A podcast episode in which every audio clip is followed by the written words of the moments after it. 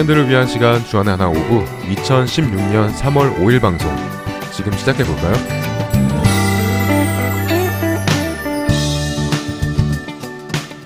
애청자 여러분 안녕하세요. 진행의 박영규입니다. 안녕하세요. 정다은입니다. 지난 한 주도 만물의 창조자이시며 살아계신 하나님의 임재를 경험하신 여러분 되셨으리라 믿습니다. 오늘은 이야기를 나누기 전 광고 말씀 하나 드립니다. 바로 번역 봉사에 대한 광고인데요. 주안의 하나 7부 영어방송 유니티 인 크라이스트에서는 한국어로 방송된 프로그램들을 영어로 번역하여 방송되고 있습니다.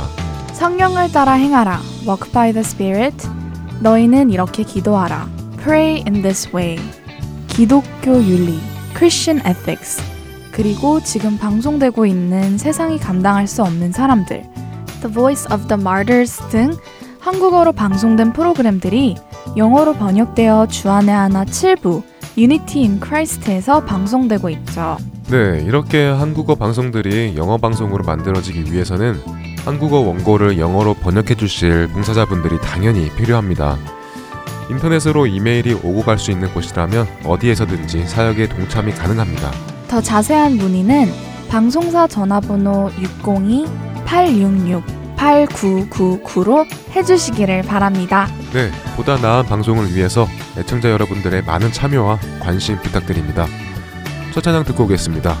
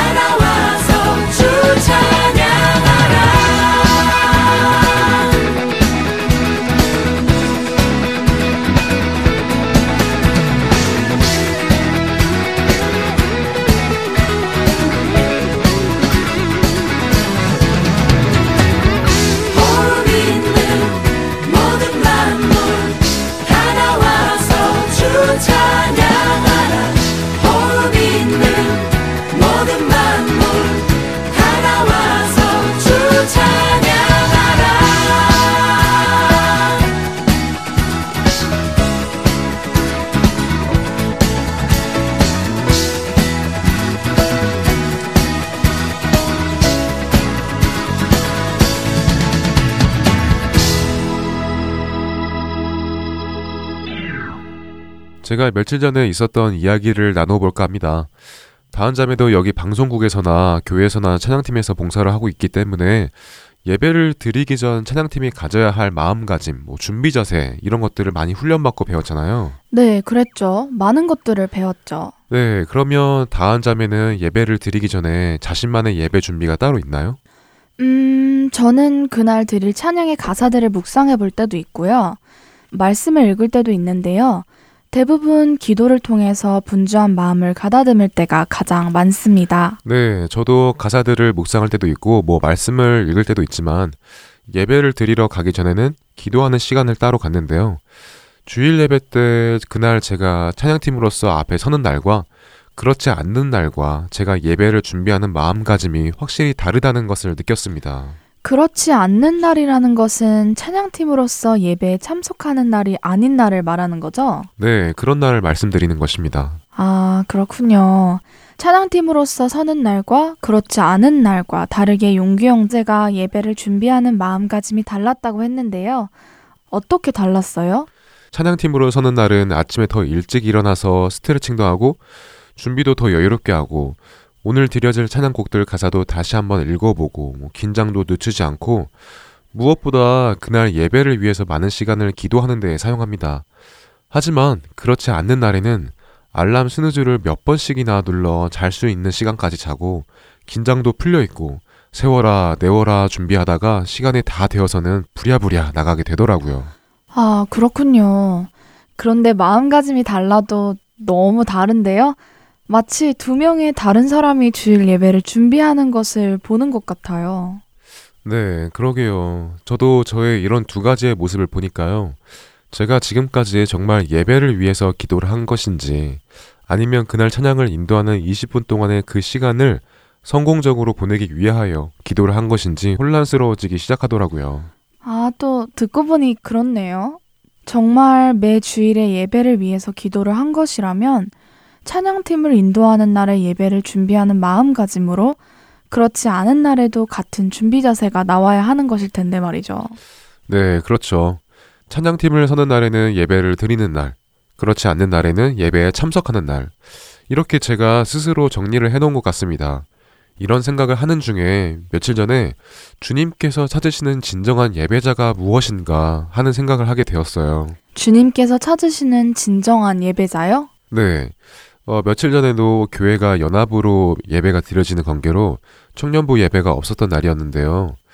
이날도 마찬가지로 시간에 밀려 허둥지둥 준비하고 오늘 내가 준비할 것은 없으니까 아무 긴장감 없이 다녀와야지 라고 생각하고 있었습니다. 그런데 그날 중고등부 찬양을 인도하는 자매가 갑자기 급한 일이 생겨서 예배 시작 시간에 오지 못하는 상황이 생긴 겁니다. 그래서 중고등부 목사님으로부터 급히 연락을 받고 얼떨결에 중고등부 찬양을 제가 인도하게 되었던 거죠. 아무 긴장감 없이 편안한 마음으로 예배에 참석하기 위해서 왔는데 갑자기 찬양팀을 인도하게 된 것이라고요? 당황스러웠겠어요. 마음의 분주함도 있었을 것 같고. 엄청 당황스러웠죠. 그것보다 이런 해이한 마음가짐으로 찬양을 인도할 수 있을까? 예배에 대한 아무 긴장감 없이 준비되지 않은 마음으로 찬양을 인도할 수 있을까 하는 생각이 들었었죠. 그럼에도 불구하고 하나님의 은혜로 성령님의 인도하심으로 큰 문제 없이 찬양을 인도는 했지만 예배를 마치고 제 마음에는 아주 큰 무거운 마음이 계속 남아 있었어요. 어떤 마음이 용기 형제 마음속에 큰 무거운 마음으로 남아 있던가요? 주님께서 찾으시는 진정한 예배자가 무엇인가 라고 앞서 말했던 것에 대한 마음인가요? 네, 그렇죠.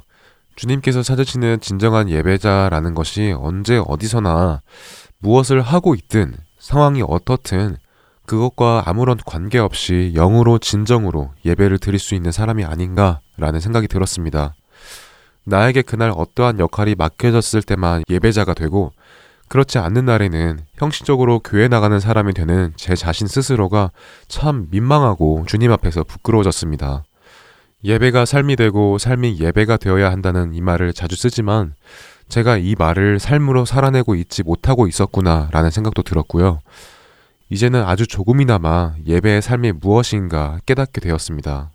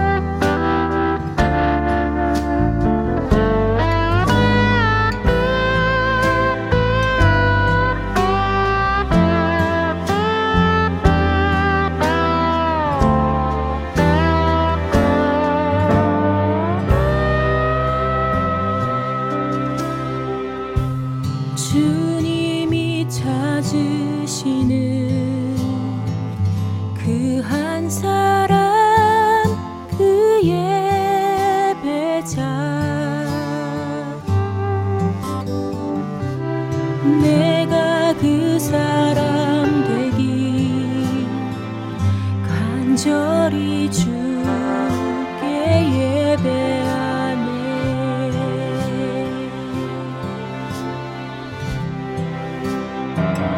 주 은혜로 이곳에 서 있네. 주님 제에 엎드려 절하네. 그 어느 것도 난 필요 없네. 주님만 경배해. 주 은혜로 이곳에 서 있네. 주님 제에 엎드려 절하네. 그 어느 것도 난 필요 없네. 그 어느 것도 난 필요 없네. 주님만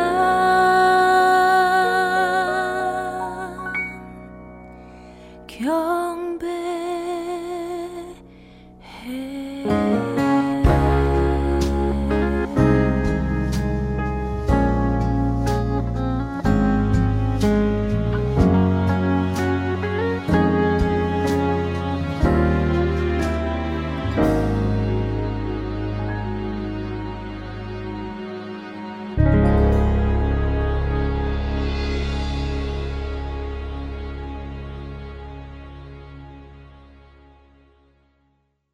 이어서 정석환 장로와 함께하는 묵상 프로그램 라디오 큐티 보내드립니다.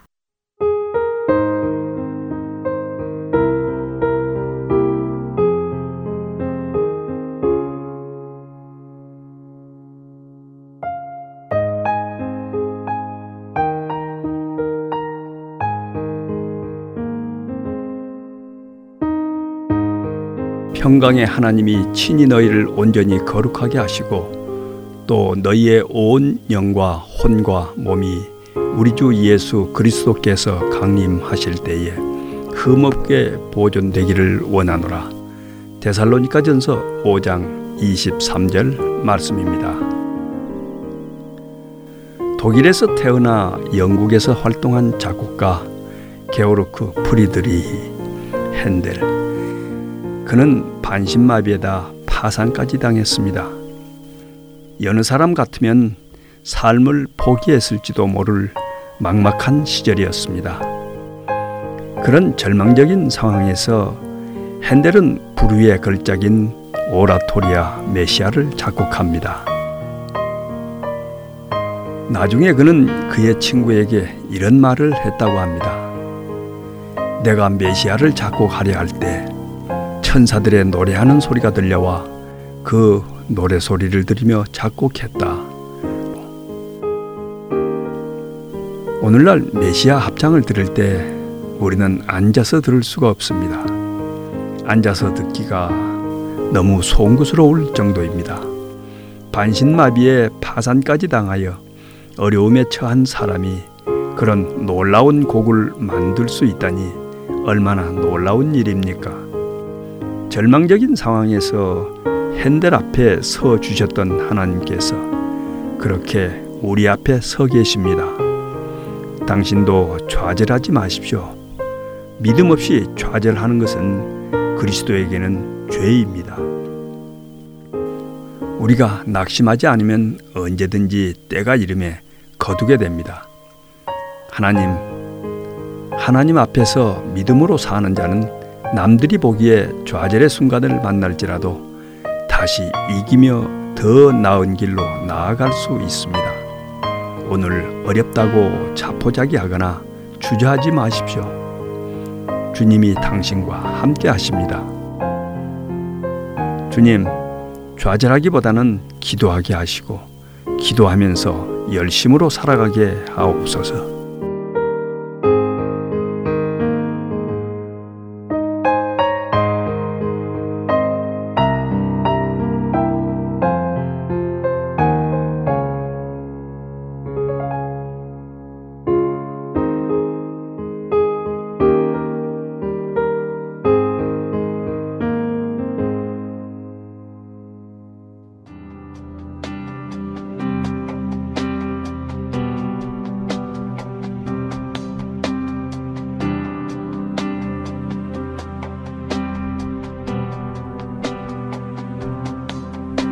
주님 말씀하시면 내가 나아가리다.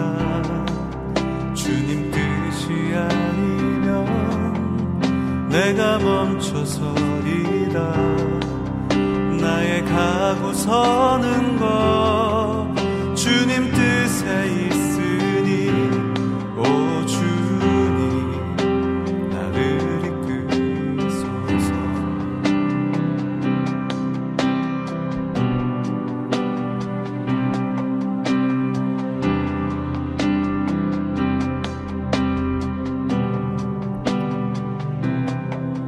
주님 말씀하시면 내가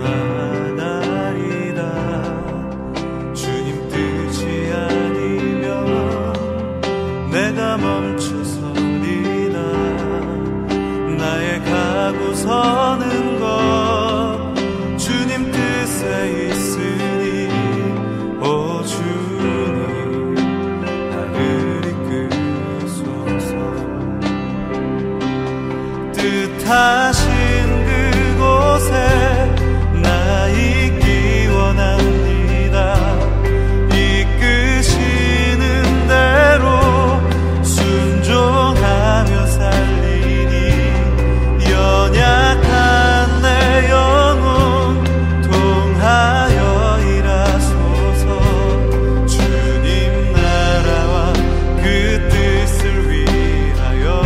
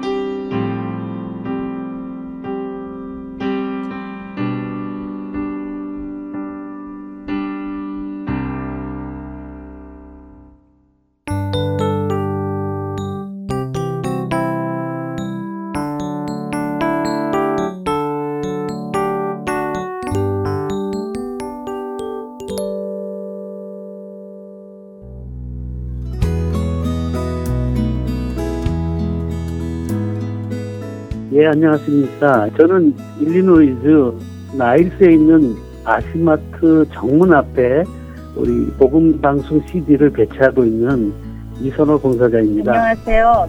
멤피스 테네시 파겐샵 오리엔탈 마켓을 하는 신종순입니다. 네, 저는 버지니아 세나빌 지역의 김영배입니다. 안녕하세요. 뉴저지 포트리에서 최준석 자원봉사자입니다. 예수 그리스도의 구원의 복음은 복음을 전달받은 사람들을 통해 끊임없이 전해져 갑니다. 여러분도 복음의 전달자가 되실 수 있습니다. 복음 전파 사역에 동참하실 분들은 전화번호 602-866-8999로 연락 주시기 바랍니다.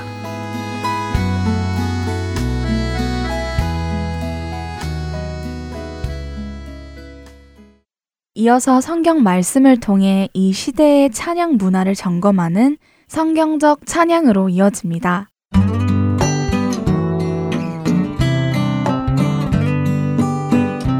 시청자 여러분 안녕하세요. 여러분과 함께 성경의 말씀들을 통해 하나님께 드리기에 합당한 찬양은 무엇인가 생각해보는 성경적 찬양 진행의 박영규입니다. 안녕하세요. 강승규입니다. 네, 성경적 찬양 지난 시간에는요 아주 원초적인 것들을 다시 한번 생각해본 것 같습니다. 네. 찬양을 받으시는 분은 하나님이시라는 것, 그래서 우리 찬양의 중심은 나의 만족이나 위로가 아니라 그분의 영광이라는 것을 생각해보았고요. 네. 찬양 드릴 때 우리가 받는 은혜는 음악이 주는 것이 아니라 하나님이 주시는 것이라는 것도 나누었습니다. 예, 그와 함께 음악적인 장르가 중요한 것이 아니라 성령에 충만하여 모든 것을 해야 한다는 말씀도 나누었습니다. 네, 결국 어떤 장르는 된다, 안 된다라고 구분질 수 있는 것은 아니지만 우리가 성령 안에 충만해서 하나님께 찬양을 드린다면 세상의 것들을 쫓는, 그러니까 찬양의 비본질적인 것에 치중하지 않게 된다는 것이었죠. 그렇죠. 예, 어떠한 장르를 선택하는 것 자체의 목적이 무엇인가부터 우리가 생각해 본다면요, 우리는 철저하게 하나님께서 받으시기에 합당한 찬양을 드릴 수 있으리라 믿습니다. 성경적 찬양, 오늘은요 찬양과는 조금 다른 예배에 대해 조금 생각해 보기를 원합니다. 오늘 박영규 아나운서도 정다은 아나운서와 함께 예배하는 자의 자세에 대해서 이야기를 나누고 계시더라고요. 네, 부끄럽지만 제가 예배 때 찬양을 인도할 때와 하지 않을 때 그 마음 자세가 많이 다르다는 것을 얼마 전에 느끼게 되었거든요. 네. 그래서 그 이야기를 나누고 있었습니다. 그렇군요. 예, 공예배에서 어떤 사역을 맡게 되면 자연스럽게 일어나는 현상 중에 하나이기는 합니다. 그러니까 예배가 일처럼 되어버리면 그 사역을 맡지 않는 날에는 마치 예배를 드리지 않는 것처럼 관망자가 되는 경우도 있죠. 그래서 오늘은 예배자의 자세에 대해서 조금 생각을 해보지요. 예배라는 단어는 히브리어 샤하라고 합니다. 이 샤하라는 단어는 창세기에만도 약 21번 정도 쓰였는데요. 그 뜻은 엎드리다, 스스로 절하다, 겸손하게 하다 이런 의미가 있습니다. 다 비슷한 의미네요. 네. 뭐 겸손하면 절하게 되고 엎드리게 되고 하니까요. 그렇죠. 하나님 앞에 겸손한 자들은 그 앞에 엎드릴 수밖에 없습니다. 그래서 이 단어는요, 많은 경우 엎드리다라고 번역되기도 합니다. 창세기 18장 2절을 한번 볼까요? 이곳이 이 샤하라는 단어가 가장 처음 쓰인 곳인데요. 한번 읽어주시죠. 네, 눈을 들어 본즉 사람 셋이 맞은편에 서 있는지라 그가 그들을 보자 곧 장막 문에서 달려나가 영접하며 몸을 땅에 굽혀. 아, 마므레 상수리 나무에 있던 아브라함에게 하나님과 천사가 나타나는 장면이군요. 맞습니다. 바로 그 장면이죠. 여기서 샤하라는 단어가 어떻게 쓰였을지 아시겠죠? 네, 알 것 같습니다. 몸을 땅에 굽혀 할 때 쓰였겠군요. 그렇죠. 자신을 찾아오신 하나님 앞에 아브라함은 땅바닥에 엎드려서 영접합니다. 대단한 공경의 표현이었죠. 또 이 다음 장에도 또 샤하라는 단어가 나오는데요. 다음 장이요? 창세기 19장이군요. 네, 그렇죠. 19장 1절을 읽어주시죠. 저녁 때 그 두 천사가 소돔에 이르니 마침 롯이 소돔 성문에 앉아 있다가 그들을 보고 일어나 영접하고 땅에 엎드려 절하며. 네. 이번에는 롯 앞에 두 천사가 나타나는 장면이네요. 역시 롯도 아브라함과 같이 영접하면서 땅에 엎드려 절한다고 나오는군요. 이것이 샤하라는 단어이겠죠? 네, 그렇습니다. 이처럼 샤하라는 단어는 엎드려 절한다라는 의미로 쓰이고 있습니다. 그런데 이로부터 3장 뒤인 22장에 또다시 샤라는 단어가 쓰이는데요. 이번에는 그 번역이 조금 다릅니다. 아, 어떻게 다를까요? 궁금한데요. 한번 읽어주시죠. 22장 5절입니다. 네, 이에 아브라함이 종들에게 이르되 너희는 나귀와 함께 여기서 기다리라. 내가 아이와 함께 저기 가서 예배하고 우리가 너희에게로 돌아오리라 하고. 네. 아, 여기 예배라는 단어가 나오네요. 바로 우리가 오늘 알기 원하는 예배라는 의미의 샤하가 사용된 곳이군요. 네, 맞습니다. 샤하라는 단어가 앞에 두 번은 아브라함과 롯의 행동을 표현했었습니다. 실제적으로 엎드렸다, 엎드려 절했다 이렇게 번역이 되었지요. 그런데 지금 방금 우리가 함께 본 22장 5절에서는 샤하를 예배라는 단어로 번역을 했는데요. 이곳이 이 샤하가 예배라는 단어로 처음 번역이 된 곳입니다. 그래서 저는 이 장면을 통해서 우리가 예배란 무엇인가 하는 것을 생각해 볼 수 있다고 믿습니다. 성경의 어떤 특정한 단어가 언제 쓰였는가를 살펴보면 그 단어의 의미가 가지고 있는 뜻을 깊이 이해할 수 있다고 전에도 말씀하신 것 같은데요. 오늘도 바로 그런 케이스군요. 예, 맞습니다. 그래서 오늘은요, 이 창세기 22장 아브라함의 모습을 통해서 성경이 말씀하시는 예배란 무엇이며 그 의미는 무엇일까 하는 것을 함께 나누면 좋겠습니다. 이미 샤하라는 단어가 엎드리다, 엎드려 절하다라는 의미를 가지고 있는 것은 우리가 살펴보았습니다. 그렇다면 지금 이 장면도 아브라함이 종들에게 너희는 여기서 기다리라, 내가 아이와 함께 저기 가서 엎드리고 오겠다 혹은 엎드려 절하고 오겠다라고 번역을 했어도 되겠지요. 그러나 성경은 그렇게 번역을 하지 않았습니다. 영어 성경 역시 이곳에 처음으로 worship이라는 단어를 사용했습니다. 그래서 생각을 해보자는 말씀인데요. 먼저 아브라함에 대해서 박용규 아나운서가 아는 만큼 한번 설명을 해 주시지요. 네, 아브라함의 본명은 아브람이죠.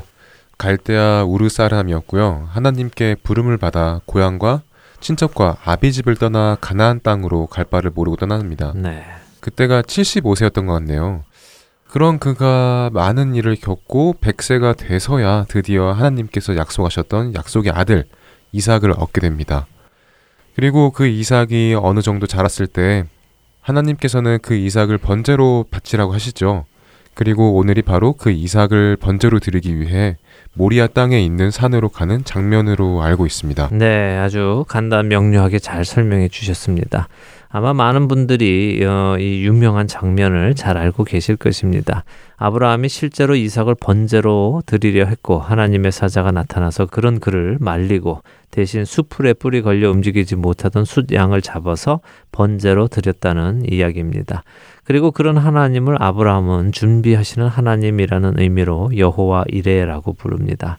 이제 여기서 우리가 예배에 대해 하나씩 생각을 좀 해보겠습니다. 먼저 지금 아브라함은 종들에게 내가 아이와 함께 저기 가서 예배하고 오겠다고 하는데요. 지금 그는 무엇을 하러 가는 길입니까? 그는 지금 이삭을 번제로 드리러 가는 것이죠. 그렇죠. 이삭을 번제로 드리러 가는 것입니다. 그 이삭은 아브라함에게 어떤 존재였을까요? 100세에 얻은 아들이니까 아무래도 엄청 소중한 존재가 아닐까요? 네, 물론 그렇겠죠. 그런데 단순히 그렇게 엄청 소중하다라고 말하는 것보다요. 조금 더 구체적으로 생각을 해보죠. 이삭은 아브라함의 아내 사라의 경수가 끊어지고 얻은 아들입니다. 얻을 가능성이 없는데 얻어진 것이죠. 그렇죠. 90세의 사라는 이미 아이를 가질 가능성이 없다고 스스로도 생각하고 있었던 때였으니까요. 네, 그렇게 불가능한 상태에서 얻은 아들이니까 그 소중함이 얼마나 대단했을까요? 박영규 아나운서는 아직 결혼 안 해서 자녀가 없어서 상상하기 힘들 수도 있겠습니다만요. 부모의 심정이란 자녀가 아프면 대신 아파주고 싶은 것입니다. 자녀가 아픈 것을 보는 것만큼 부모의 마음이 아픈 것도 없고요. 또 자녀가 행복해하는 것을 보는 것만큼 부모의 마음을 행복하게 하는 것도 없습니다. 아브라함도 마찬가지였을 겁니다. 100세에 얻은 그 아들을 죽여야 한다는 것을 생각하며 그는 어쩌면 자신이 할 수 있다면 대신 죽고 싶어 했을 수도 있겠죠. 네, 아마도 그럴 수 있었으면 그랬으리라 생각됩니다. 그러니까 쉽게 이야기하면 이삭은 아브라함에게 자신의 생명보다도 더 중요한 존재였다라고 해도 과언이 아니었겠네요. 네, 그렇게 말할 수 있겠죠. 자신이 대신 죽어줄 수도 있었을 테니까요. 그래서 우리는 예배라는 샤하를 이렇게 표현할 수 있을 것입니다. 예배란 내게 있는 것 중 가장 소중한 것을 하나님께 드리는 것이다 라고요. 네, 그렇게 말할 수 있겠네요. 내게 있는 것 중 가장 소중한 것을 하나님께 드리는 것. 지금 아브라함이 그렇게 자신에게 가장 소중한 이삭을 하나님께 드리려 하는 것이니까요. 맞습니다. 그런데요, 한 가지 더 생각을 해보죠. 이 이삭은 어디에서 왔느냐 하는 것입니다. 이삭이 어디에서 왔느냐고요? 네. 그야 당연히 하나님께로부터 왔죠. 하나님께서 약속해 주신 약속의 아들이었잖아요. 그렇죠. 그래서 우리는 예배란 하나님께서 내게 주신 것 중 가장 소중한 것을 다시 하나님께 드리는 것이다 라고 정의할 수 있다는 것이죠. 아, 그렇네요. 하나님께서 내게 주신 것 중 가장 소중한 것을 다시 하나님께 드리는 것이다. 네. 사실 아브라함에게는 이삭 말고도 하나님께서 주신 것이 많잖아요. 그렇죠. 그의 모든 재산도 그랬고요. 그런데 그런 재산 정도를 드리는 것이 아니라 가장 소중한 이삭을 드리는 것이군요. 그렇습니다. 하나님께서는 우리에게 가장 소중한 것을 요구하십니다. 왜냐하면 내가 나의 가장 소중한 것을 내어드릴 수 있다는 것은 하나님께서 나의 그 가장 소중한 것보다 더 소중하시다는 것을 증명하는 것이기 때문에 그렇죠. 하나님께서는 우리의 믿음, 우리의 신앙을 그렇게 점검하십니다. 자, 그런데요, 여기서 한 걸음 더 나아가서 생각해 보도록 하죠. 한 걸음 더요? 어떻게요? 네, 지금 아브라함은 하나님께서 주신 것 중에 가장 소중한 것을 다시 하나님께 내어드리는 일을 하고 있습니다. 그렇죠. 예, 그런데 어떻게 내어드리느냐 하는 것입니다. 그는 이삭을 하나님께 내어드릴 때에 자신의 방법으로 드리지 않았다는 것입니다. 자신이 원하는 방법, 자신이 생각할 때 괜찮은 방법으로 드리는 것이 아니라 하나님께서 지시하신 방법, 하나님께서 원하시는 방법 그대로 드린다는 것이죠. 아, 그렇네요. 그러니까 이것은 아주 중요한 포인트가 될 것 같습니다. 지금껏 우리가 나누었던 찬양의 본질과도 연관이 되는 것 같습니다. 찬양도 내가 좋아하는 것을 드리는 것이 아니라 하나님께서 좋아하시는 것을 드리는 것이 기본 본질이었듯이 예배 역시 마찬가지군요. 네, 당연하죠. 이것이 성경의 원리입니다. 모든 것의 중심은 하나님이십니다. 내가 아니지요. 그러나 시대는 또 세상은 끊임없이 그 중심을 하나님으로부터 나로 이끌어 오게 합니다. 우리에게 자꾸 나를 보라고 하죠. 내가 기분이 좋아야 되고, 내가 마음의 위로를 얻어야 되고, 내가 은혜를 받아야 하고, 내가 무언가 이룬 것 같아야 하고, 모두가 나를 중심으로 되어져야 한다는 것입니다. 그렇게 나를 중심으로 모든 것을 보다 보니까 결국 하나님까지도 나를 위해 존재하는 분으로 여기고 또 그렇게 되기를 바라는 것이 아닌가 하는 생각이 듭니다. 네. 정말 신앙의 본질적인 문제라는 생각이 듭니다. 이런 면에서 생각해 볼 때 아브라함은 정말 하나님께서 명하신 방법으로, 그러니까 번제로 그 아들을 드리려고 했네요. 그렇죠. 아브라함은 하나님, 이삭을 제가 드리기는 하겠는데 번제는 조금 심하고요. 제가 대신 애를 하나님 나라의 제사장으로 드리겠습니다. 이런 식으로 하지 않았다는 것이죠. 우리들 중 많은 사람들은 하나님께 내 방식으로 드리겠다고 할 때가 많잖아요. 안 드리겠다는 것은 아니죠. 그러나 하나님의 방식이 아닌 내 방식으로.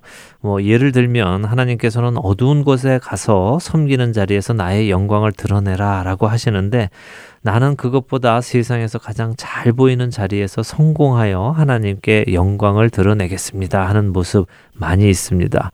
최고의 자리에서 하나님의 영광을 드러낼 테니 하나님 나를 최고의 자리로 올려주십시오 라고 하는 경우가 많다는 것이죠. 네, 말씀을 듣고 보니 정말 그렇네요. 사실 최고의 자리라는 것은 한 명에게만 주어지는 자리인데 모두 다 그 자리를 달라고 또 그 자리에서 하나님께 영광을 돌려드리겠다고 하는 것은 좀 아닌 것 같습니다. 네. 오히려 하나님의 영광을 핑계로 나의 꿈과 명예도 함께 챙기겠다 하는 그런 모습도 없지 않아 있는 것 같고요. 예, 물론 모든 최고의 자리에서 하나님의 영광을 나타내겠다는 사람들이 다 그런 것은 아닐 것입니다. 그러나 그런 경우도 없지 않아 있는 것은 사실이죠. 우리가 이런 것도 성경에서 보며 배워야 합니다. 무엇이 성경적인가 하는 것이죠. 성경에서 스스로 최고의 자리에 오르려 했고 그렇게 올라가서 하나님의 영광을 드러낸 사람은 없었습니다. 하나님은 언제나 자신을 겸손히 낮추는 자를 올려주시지요. 예수님은 가장 낮은 자리에 오셨고 기꺼이 하나님의 뜻을 따라 가장 비참하게 죽음을 맞으셨습니다. 그런 그분을 하나님께서는 가장 높은 자리에 올려주십니다. 예수님께서 제가 이렇게 비참하게 죽을 테니까 저를 가장 높은 자리에 올려주세요 라고 하나님과 딜을 하시지는 않으셨습니다. 그분은 그저 하나님 아버지의 뜻을 순종하셨을 뿐입니다. 하나님의 능하신 손 아래에서 겸손하라. 때가 되면 너희를 높이시리라 하시는 베드로전서 5장 6절 말씀이 생각납니다. 네, 좋은 말씀입니다. 우리 모두가 꼭 기억해야 할 말씀이죠. 자, 오늘 이야기를 한번 정리해보죠. 네, 창세기 22장 아브라함의 이야기를 통해 예배라는 단어 샤하가 가지고 있는 의미를 생각해보았습니다. 예배란 하나님께서 나에게 주신 것 중 가장 소중한 것을 하나님께서 명하신 방법으로 다시 하나님께 내어드리는 것이다 라고 말할 수 있을 것 같습니다. 네, 그렇습니다. 예배란 바로 그런 것입니다. 그렇다면 이제 우리가 우리 각자의 예배를 돌아보아야 하겠죠. 나는 매 예배 시간에 나의 가장 소중한 것을 하나님께 다시 내어드리고 있는가? 나의 삶 자체가 예배가 되어야 하는 우리라면 우리 삶의 매 순간에서 하나님께 가장 소중한 것을 하나님의 방법으로 드리며 살아야 할 것입니다. 결국 그것은 우리에게 생명 주신 하나님께 우리의 생명을 거룩한 삶을 살아감으로 돌려드리는 것이라고 생각이 드네요. 네, 맞습니다. 그것이 예수님께서 우리에게 먼저 보여주신 삶이죠. 우리는 그분의 삶을 따라가야 할 것입니다. 날마다 그분의 장성한 분량에 충만한 데까지 이르도록 살아가야 할 것입니다. 네, 오늘 예배에 대한 성경적 의미를 찾아보았습니다. 우리 각자의 삶에서 참된 예배를 늘 드리는 여러분들, 또 저희도 되기를 소망하면서 오늘 성경적 찬양 마쳐야 하겠습니다. 한 주간도 참된 예배자들이 되시길 바랍니다. 네, 다음 주에 뵙겠습니다. 안녕히 계십시오.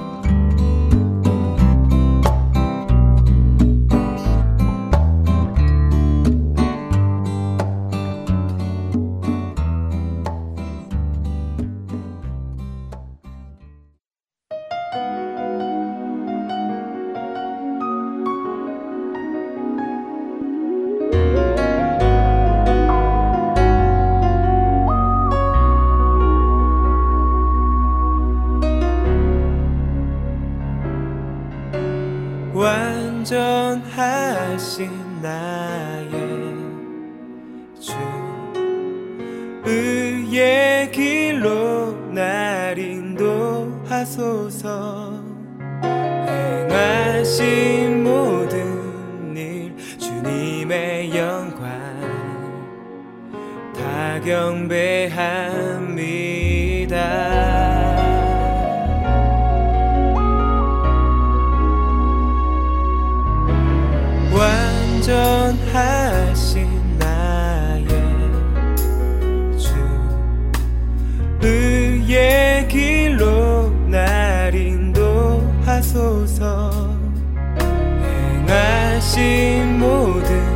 주님의 영광 다 경배합니다. 예배합니다. 찬양합니다. 주님만 날 다스리소서. 예배합니다. 찬양합니다. 주님 홀로 높임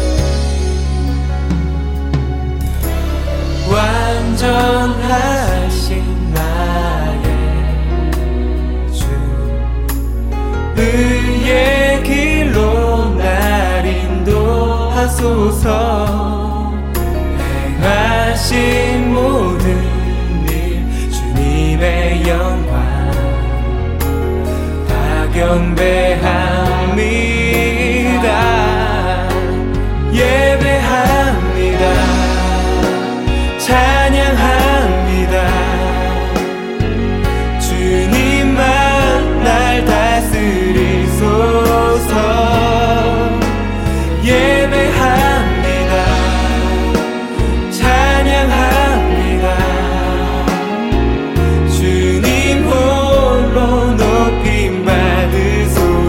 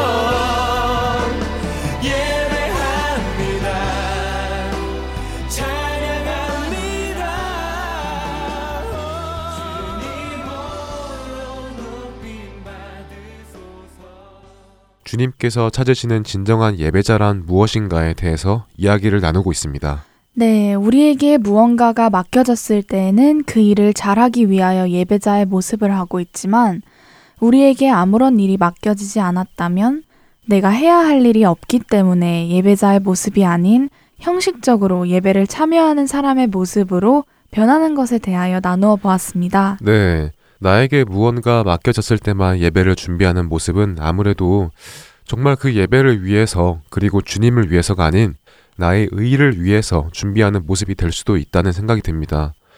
그리고 예배가 있을 때만 준비하는 것이 아닌 진정한 예배자로서 항상 준비가 되어 있어야겠다는 생각도 듭니다. 맞아요. 맡겨진 일이 있고 없고보다 더 나아가 예배가 있어야지만 예배를 위해서 마음가짐을 준비하는 것이 아니라 예배가 있지 않아도 항상 우리가 예배자의 모습을 각자의 삶에서 간직해야겠다는 다짐이 생깁니다. 네, 요한복음 4장 23절 24절 말씀입니다. 아버지께 참되게 예배하는 자들은 영과 진리로 예배할 때가 오나니 곧 이때라. 아버지께서는 자기에게 이렇게 예배하는 자들을 찾으시느니라. 하나님은 영이시니 예배하는 자가 영과 진리로 예배할지니라. 주님께서 찾으시는 참된 예배자는 영과 진리로 예배하는 자입니다. 우리가 우리의 영과 진리로 참된 모습으로 예배를 드리기 위해서는 항상 깨어있고 준비되어 있는 예배자가 되어야 할 것입니다. 네, 저와 용규 형제 그리고 애청자 여러분들, 우리 모두가 영과 진리로 주님께 참된 예배를 드리고 각자의 삶에서 주님께서 찾으시는 그 예배자가 되기를 소망합니다. 청년들을 위한 방송 주안의 하나 5부 여기에서 마치겠습니다. 오늘도 예수님 오시는 그날만을 기대하고 갈망하며 저희는 다음 주 이 시간에 다시 만나 뵙겠습니다. 지금까지 원고와 진행의 박영규였습니다. 그리고 정다은이었습니다. 애청자 여러분, 안녕히 계세요. 안녕히 계세요. 따스한 성령님 마음으로 보내 내 몸을 감싸며 주어진